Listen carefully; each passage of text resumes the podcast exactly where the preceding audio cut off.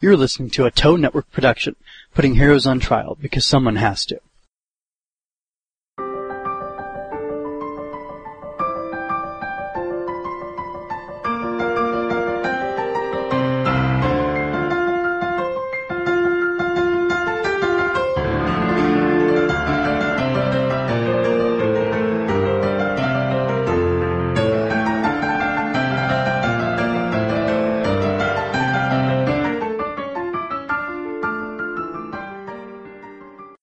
Everybody, I'm Sono.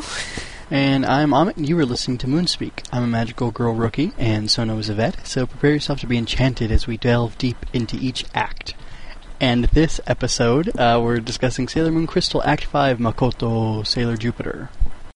Yeah. This has happened a lot in a few anime or manga that I've read, and I meant to research it, but hopefully um, Sona has a great answer to this. Uh, I'm surprised that Makoto lives alone, and I just wonder how that's possible. Uh, Makoto living alone is actually a pretty big deal for her as a character. There's a very, very specific reason uh, in her history as to why she lives alone. I forget exactly when this comes out in the manga. I think it may come out a bit sooner uh, in the first series. But I do assure you there is context for it. It is something that we do find out why.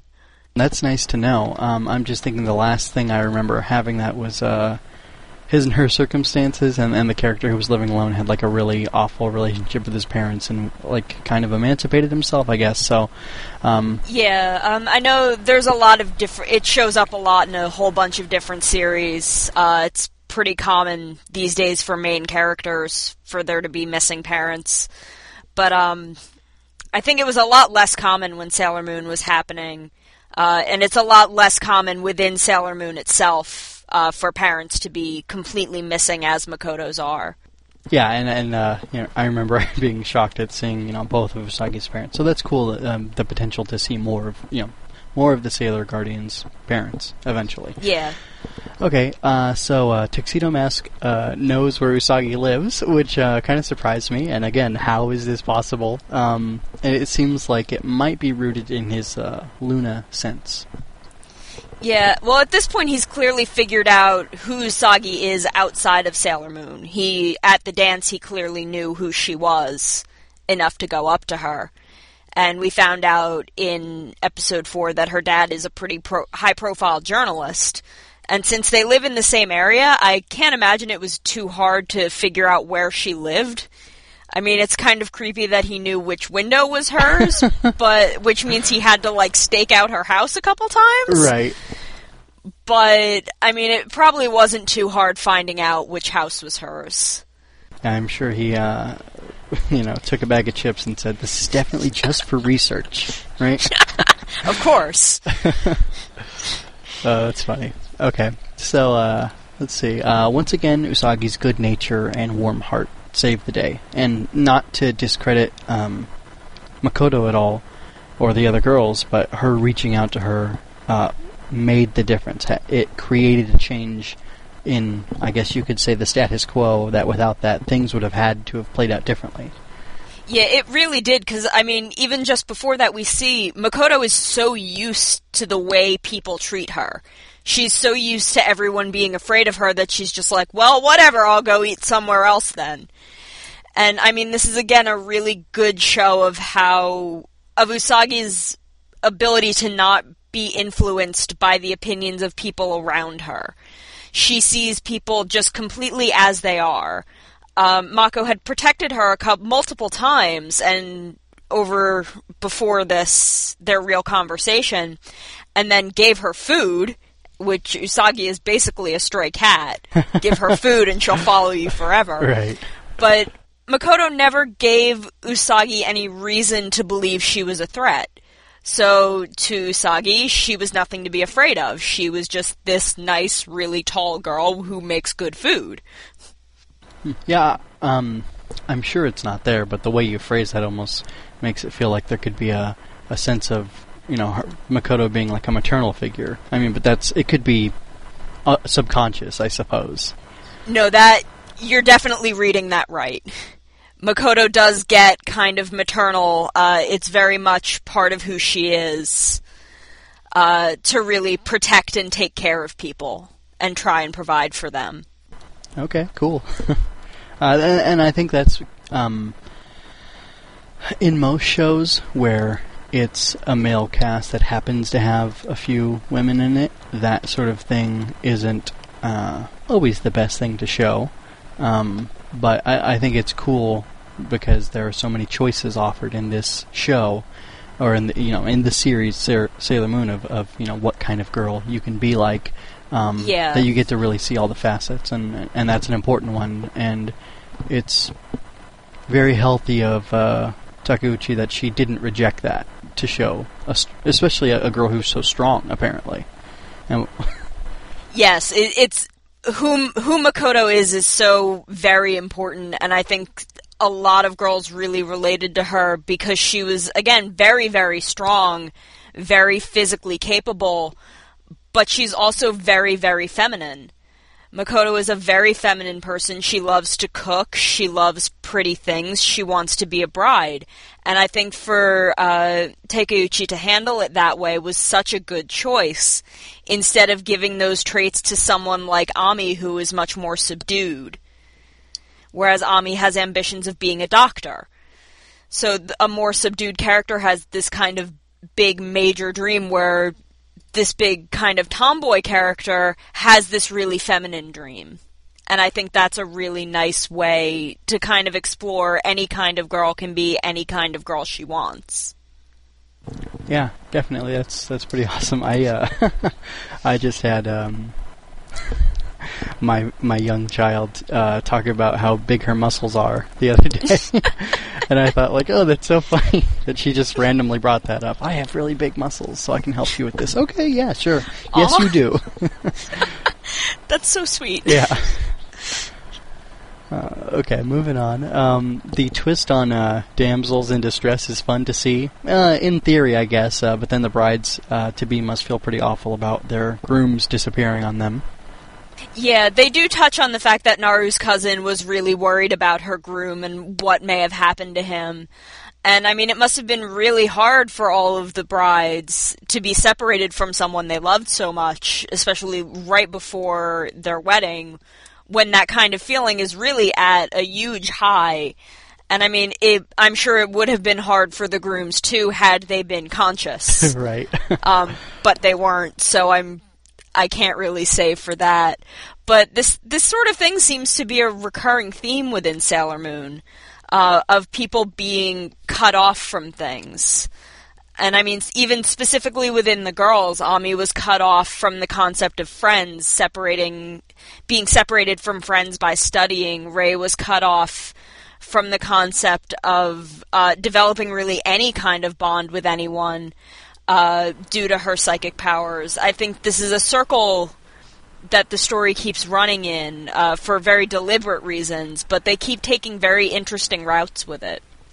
Yeah, I'll be interested to see how that bears out in the future. Because the first thing I thought was not something interpersonal with the characters, but the um, I don't know, the six six six hell bus um, because that was you know explicitly taking people a- away to this you know was the fifth hill or the sixth hill anyway but uh, the sixth hill okay, yeah yeah the sixth hill um, and they were all missing for a time and, and you're right um, I, I, think it happens on both levels. Uh, it's oblique, and then it's also you know you have to look beh- under the surface to see that it's there with the characters too. So that's an interesting point that I'll have to keep an eye on. Yeah, and again, uh, Naoko is a very very talented writer to be able to do this and not have it be so heavy-handed. Yes, I've I've especially been having trouble with heavy-handed writers lately. Yeah. okay, uh, let's see. Uh, okay, so uh, Furuhata looking so much like Makoto's unrequited, and then coming on to her in such a uh, it is such a good play. Um, it hurts and it's dirty, but it works uh, so well for the Dark Kingdom folk, uh, you know, particularly Nephrite. Um, he speaks against uh, human emotions, and uh, I don't know if he called out love specifically, but he definitely was saying like, "Yeah, you're you're weak, and I'm going to exploit that weakness, you know, brutally to get what yeah. I want." Yeah. Uh, let's see. Uh, the tone of the amorous or erotic, I don't know what you want to call it. It's you can kind of split it because she was feeling love, but then by the end where he uh, he had her up Yeah. against the wall, it seems a little more than that. It was yeah, it was definitely uh, it definitely leaned toward physical. Yeah, but I mean, the the good thing about it was the tone of that. Um, it was powerful enough to be impactful, but it was handled delicately, and many writers can t- uh, learn from Takeuchi here and kind of in general. It seems. Yeah, um, she really did handle this so well. Makoto was never actually physically harmed during that exchange. I mean, at most she was pushed up against the wall, but that even that wasn't done in a violent way. Um, whereas I feel a lot of things that would try and pull this sort of storyline nowadays would have done some sort of violence there and at least ended up with her shirt somewhat torn before any anyone had kind of stepped in. And it that sort of thing feels really common these days to re- disappointingly so and it's really refreshing to look back on something that handled that a bit more delicately um, Makoto's reaction to the fact that this was all a setup and a lie, though, felt really, really wrong for me in the context of this narrative. Uh, this scene in the manga, how it played out, uh, Makoto never really blacked out. Uh, she was still held a hostage in the same way, but when she found out that this had all been a trap and it was Nephrite kind of manipulating love and using love to hurt people, her immediate reaction wasn't to get sad over the fact that she had been tricked. It was to get really, really angry that Nephrite had used something that she felt so strongly about as love to try and hurt people. And again, she just picked uh, the bride Yoma up over her head and hurled it so hard that it died. and then she transformed into Jupiter, and there was no fight with her as Jupiter. Wow. All of her power came directly from her. Um, so for her to just kind of break down and give up because she had been tricked felt like such a disservice uh, to Makoto, who is all about hope and love and the idea of the strength from that triumphing kind of no matter what. She's all power, and all of her power comes from the idea of love, be it romantic love or love from friends. Love is a very, very important concept to her. And for someone else to kind of come in and tell her how important love should be to her and not to give up on it kind of takes away from the power and the faith that Makoto is. This specific scene was why I was so so excited for this episode because that I, that scene is really iconic to me, and I think it's really iconic to a lot of other fans. And uh, how it was handled here just felt really, really wrong to me. Now, do you recall at this time how it happened in the original anime? Um, I don't actually. I wanted to go back and take a look at that, but I haven't. I hadn't had time this week uh, to actually do it. But I, I do not recall uh, something like her breaking down. I know. I do know that in the original series, uh, Mako was still very much uh, very all emotion and all power, and I think she probably had just defaulted to anger. Um, but I could be wrong on that. I will take go back and take a look at that and see what kind of what comparisons I can make from th- that episode and this one. Okay. Um, all right, and, we can address that later. But I, I'll be interested to to know, um, you know, what the difference, or you know, if there's a difference, and, and how it it is, or what Yeah. it is. I guess. Oh, sorry about that. No, no problem. Uh, um, sometimes my words fail me. Uh, yeah, you know what? I am not sure I had as much of a problem with it, and maybe because of a lack of context, because I don't know who she is as well as you do. Um, it was what you described, though, her reaction in the manga, as being sounds superior to this.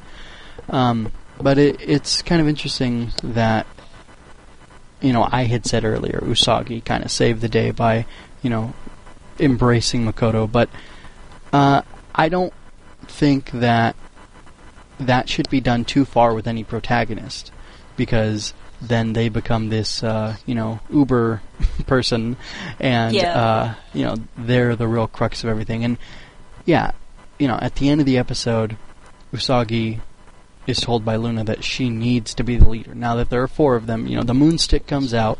Uh, spoilers. That's what it's called, apparently. Yeah, pretty much. yeah. Um, I think it's always just called the moon stick or the moon wand. Okay, yeah, uh, that's a a potential project for to to make it home one of these days. um, it's cool. Um, anyway, Yeah, there are a lot of really good replicas. yeah, I, I saw some, but they're very pricey. So, Yeah, they are. Um, but yeah, so the moonstick comes out, and you know, Luna says emphatically, "You have to be the leader now. You have to embrace this role." And I think it's interesting to have a leader who isn't necessarily the most powerful, but who kind of works as the heart for the team and, and unites everybody. And Usagi seemed to have that role, or has seemed to fulfill that role.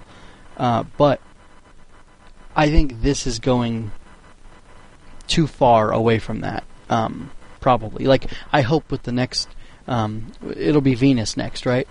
yes. Okay. Venus is next. I hope with Venus that Usagi doesn't play an integral role in Venus, like helping Venus get over something so that she can, I don't know, prove to Luna that she is uh, worthy of being a, a sailor guardian.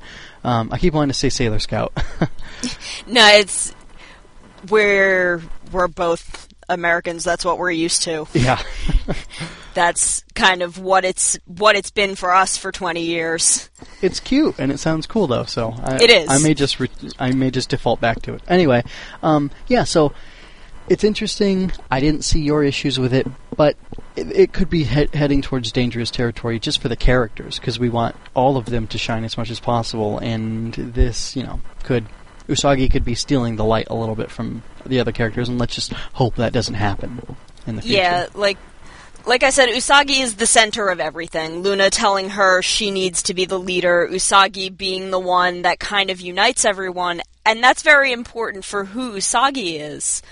But like I said, it really took away from Makoto to give Usagi that moment, to give all of the power to someone other than Mako when that should have been her moment.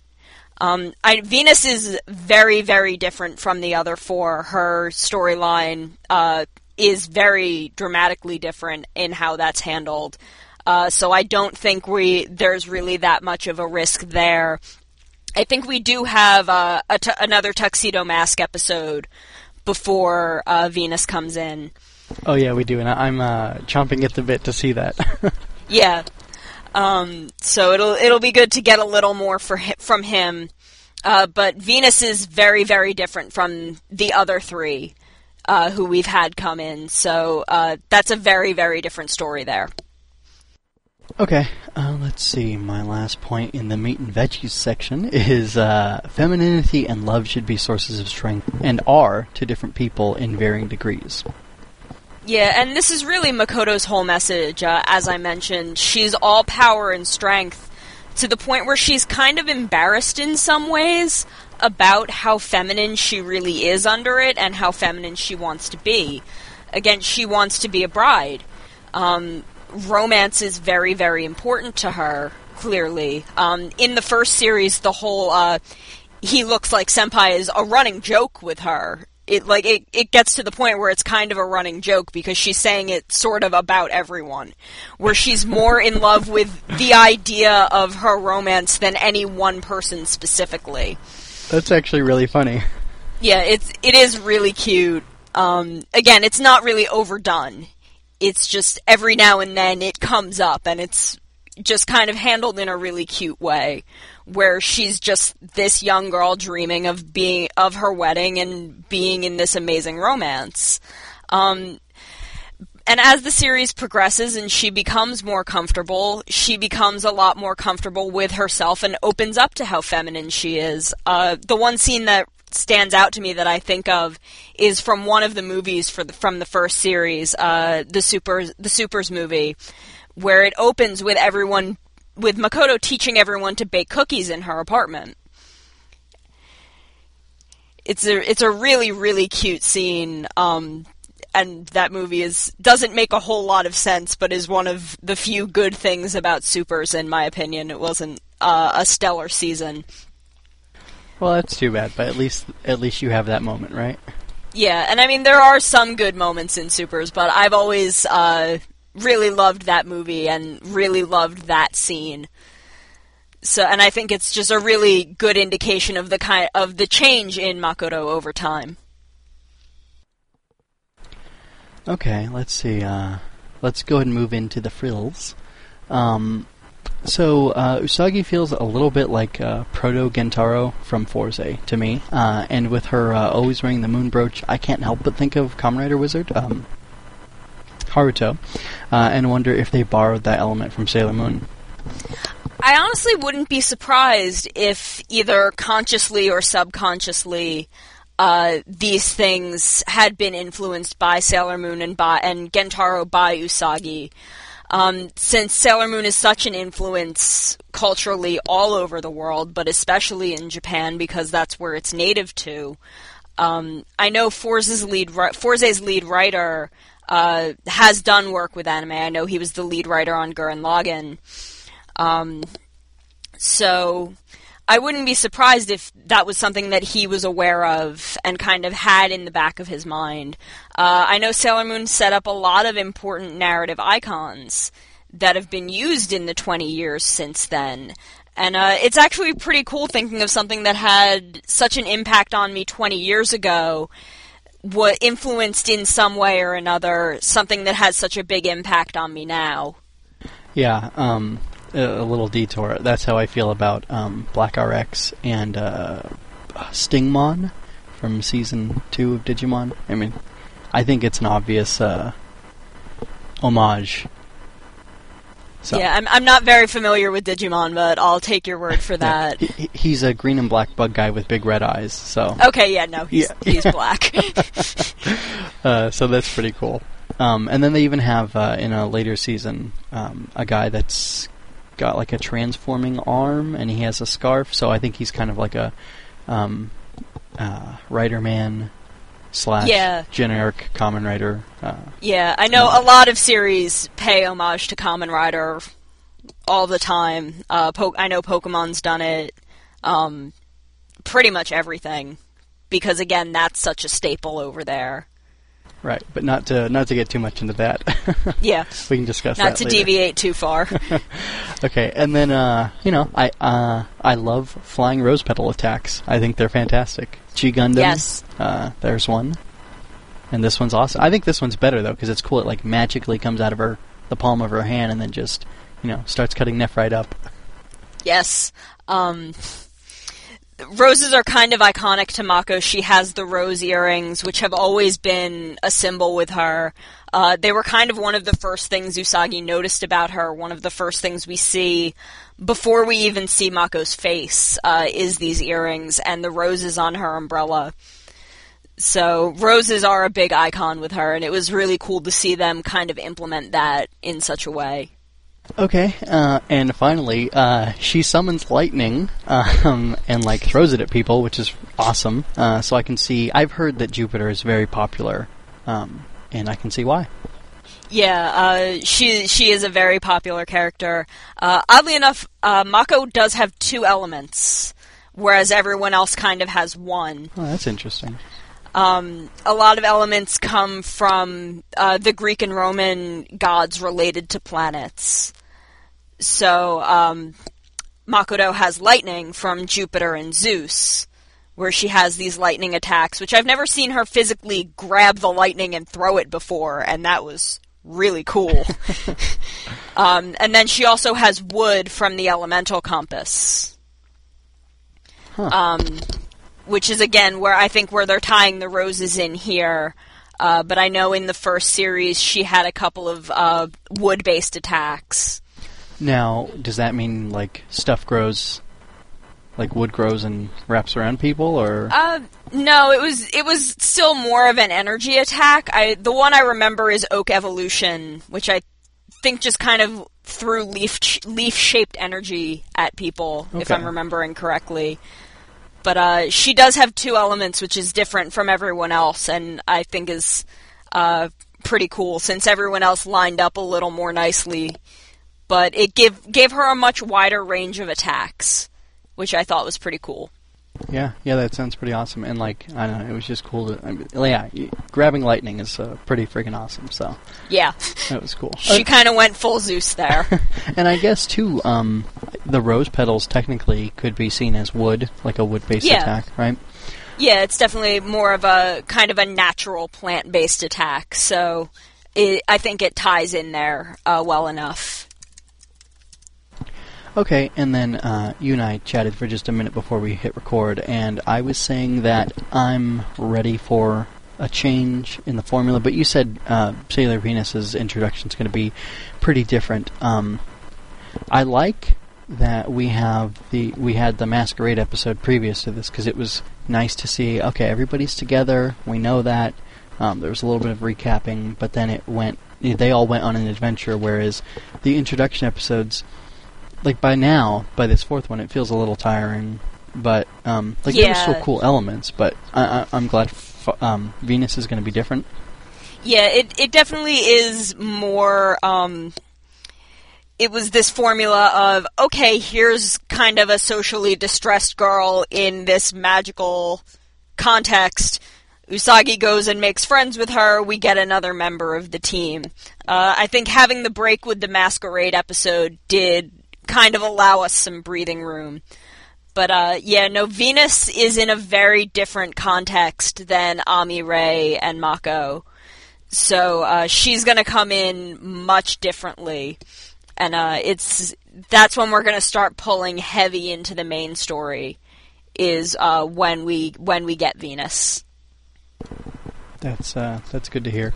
Uh, Yeah. Do you want to say anything else before we take off, or um, Uh, one thing I did find out recently, um, since we're going 26 episodes, we are apparently going act by act with the manga completely, which means we are actually going to get into the Black Moon arc.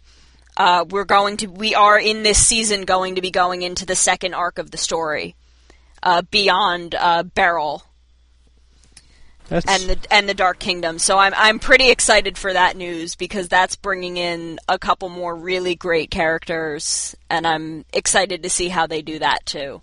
yeah, that's exciting for me just to know that there's that much um, velocity, movement, momentum in the story that we're going to get through. Um, that we're going to get through arcs and have a lot of stuff happen uh, because it's so because because we'll be covering such a, a distance in know such a length of time. So I mean to say, um, but that's that's pretty awesome. Yeah, no, I was I was really excited to find that out. I'm really pleased that we're going to be going through uh, those two first major arcs because that's a lot of the stuff that fans really really remember. And I I think it's good that they're they're bringing us those two arcs, and I really hope that uh, it succeeds enough that we get the full story. Yeah. Um, let me see. I, I heard recently that, uh, I and I didn't actually realize this at first that Sailor Moon is just airing online, and it isn't um, on TV anywhere yet. Yeah, no, uh, Crystal is only airing online around the world. There's no TV air in Japan. Uh, this is pretty much a worldwide event. Uh, I'm using the term event loosely, but it's a worldwide broadcast that's being done entirely uh, online. And that's really neat. I, um, there have been shows like I don't know. There's been Netflix exclusive shows, and um, I don't know, like Jerry Seinfeld's comedian cars. Comedians in Cars Getting Coffee is on Crackle, and he has it on his own website. So, uh, as far as I know, um, it's a very different thing, and, and the production costs are way lower on, let's say, that you know Jerry Seinfeld show. But um, he's done it for a couple seasons, and I don't know if those are quarterly seasons or you know what I mean? I think Yeah. he's in like his third or fourth, so it'll be interesting to see how well this does. Um, and we also have the Funimation uh, releases, and I wonder are they gonna? I know we. It's important that everybody supports um, Crystal by watching it on the official channels, but do you think, and I don't know if you'd have any insight into this, so you can just say, I don't know, um, that the money that'll be made potentially off of like the new Dove and the Blu-ray releases of um, the original series in Japan, um, which I think is happening now also. Um, Yes. Is that where they're going to make their money for everything, or or Um, what do you think? That that and merchandise probably. I know they've been uh, selling anniversary merchandise since before Crystal started airing. Um, so I yeah, I assume that all the money coming from this is uh, partially ad revenue, partially uh, DVD, Blu-ray sales, and partially merchandise sales. Uh, just knowing what I do about the industry and about uh, kind of online industry. Uh, because uh, I say that because I, you know, I would like to see this continue, but I'm curious to see how sustainable it'll be, and I wonder almost if this is an experiment doing it with something that has such a, I guess, such a history and legacy, and, and has had such a wide fan base for years. Um, if they'll get, I, I mean, how many arcs is the the manga as a whole? Um, Is it like a hundred? No, no. The the manga itself, I think, was only thirteen volumes. okay. So, I mean, I think it's still just the four major arcs. And Um, I, I guess I meant acts when I said arcs. So Oh, a- acts total, as in going episode by episode. There's again, there's thirteen volumes, and I think there's five acts per volume. okay. So, I mean, there's a very finite end. It's not kind of um like a One Piece thing where it's going to go on for kind of off into the sunset beyond what we can see. Right. I mean, not no no insult to One Piece. I mean, no insult there. One Piece kind of One Piece is great as far as I know, um, and deserves to run as long as it has and will. It's just funny that something is run, running in perpetuity, basically. Yeah. Okay, well, um, I guess we should cap it off there then. Uh, yeah. I think that's everything. Uh, unless you want me to say anything about me trying to watch the uh, the dub live stream. Oh, yeah, why don't you go ahead and share? And, um, since I noticed that there's really nobody else doing, uh, much Sailor Moon discussion, I was actually considering watching the dub and maybe discussing that and seeing some of the differences between this and that. Um, yeah, I'd be fine doing that. Okay. Uh, so wh- Um, why don't you go ahead and explain your experience? Okay, um, Viz to premiere their new dub of the first original Sailor Moon series. Um, they threw kind of a live stream party on YouTube. Um, they did not expect as much traffic as they got, which I think is Viz's mistake. They should have expected a lot of traffic. This is Sailor Moon. Um, at the time that it started, there was about uh, 2,500 people watching the stream, and it was very, very laggy. It was crashing out. Um, the event was set up as a kind of a dual monitor event where you had to watch the stream on YouTube and then have the dub episode running in another window or on another screen, and I don't think that was a good way to do it um, especially since some people don't own two monitors. It made it a little difficult for me, especially trying to run two videos at once. Kind of slowed things down further. Um, the event, in theory, sounded like a lot of fun, but I could only keep thing I could only keep watching for about a half an hour before I had to give up. Um, so I think if they were to do something like this again, if they planned it better, planned for higher traffic, I think it could be a really big success and a whole lot of fun for people. Um, but I think the Moonlight Party that Viz threw this time might have been a little bit of a failed experiment. Uh, the dub itself, from what I watched, I watched about half of the first episode, but again, I've been very busy this week. Uh, but it look the dub itself looks really good. Whoever is voicing Naru, I forget, I forgot to look up who did it. Uh, she is spot on. She is delivering her lines perfectly. Um, whoever is voicing Umino, I'm not as fond of, but even within our main cast, Usagi is great. Luna is fantastic. It looks like it's going to be a really good dub. And as someone who grew up with the original DiC dub, which was a mess. Um, it's really good to to kind of have a new experience, kind of with something that's so familiar to me. And there you have it, everybody. yeah, I also Yeah. um, tried to watch his, um, some of the first episode, and I thought it was fine. Uh, I there was something I noticed, but uh, now I can't remember what it is. So I'm sorry I mentioned that. Um, maybe next time. That's okay. Uh, if you remember what it is, we can do a little discussion on the first episode and what the dub kind of brings to the table. And if you remember, bring it up then. That's true, and maybe we can, um, just for time's sake, slate them for like the extra Monday that appears every now and then, Yeah, that's fine. and maybe we can even double up every now and then. I don't know. We'll see. Yeah, no, that's that's fine by me. Okay, but um, you can all look forward to that, listeners. Uh, Yeah. And for now, goodbye. Yeah, see you next time, everyone. This has been Moonspeak, bi-monthly discussion and review of Sailor Moon Crystal. Visit trialofheroes.wordpress.com to see text reviews every Monday after Crystal airs and hear new Moonspeak the Monday after that. Moonspeak is part of the TOE network, where you can find articles and commentary on pop culture and genre fandom, including our flagship show, Uncommon Cast RX. The opening and closing is a piano arrangement of the uh, new Sailor Moon Crystal song Moon Pride, played by Josh Agarado, whose work you can find at josh.agarado.net and also on YouTube. There's a lot of cool work there, so go ahead and check it out if you like this song.